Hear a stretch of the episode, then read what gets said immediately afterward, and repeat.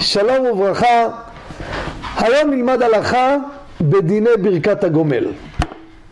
כידוע, אחד מארבעה דברים שהזכיר השולחן ערוך, הזכרנו את זה בעבר, שחייבים לברך ברכת הגומל כשהם ניצלו מאותה צרה.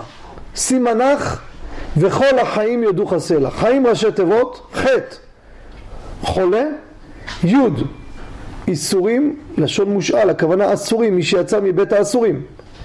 היוד הנוסף, יורדי הים, מ' זה מדבר, אלו הולכי מדברות ונסיעות. אישה שהיא חייבת לברך ברכת הגומל, לדוגמה אישה לאחר לידה. אז המנהג הוא שבליל ברית יצחק, האישה מברכת, כמו שכתוב בשולחן ערוך, חייב לברך בפני עשרה ברכת הגומל. אם אין עשרה לא מברכים ברכת הגומל. צריך מתוך העשרה שיהיו גם שניים תלמידי חכמים. אנשי הלכה?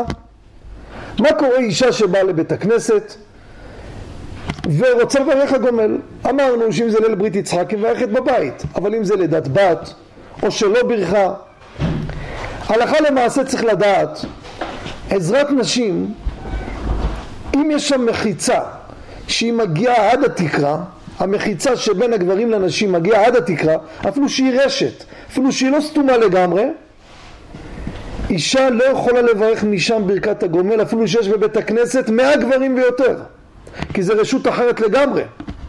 היא צריכה לברך בפני העשרה. אבל אם למשל המחיצה לא מגיעה לתקרה אפילו שהיא גבוהה יותר מעשרה טפחים יותר ממטר אף שלגבי כמה עניינים מחיצה שהיא עשרה טפחים דהיינו מטר היא נחשבת להפסק לגבי ברכת הגומל אפילו שהיא גבוהה זה לא הפסק. העיקר שלא תגיע עד התקרה. אם מגיעה עד התקרה, האישה צריכה לרדת לפתח בית הכנסת איפה שהגברים, הכל בצניעות. לרגע קט תתברך הגומל ליד בעלה, כמובן יעמוד איתה בפתח, הציבור יענו והכל על מקומו בא בשלום. תודה רבה וכל טוב.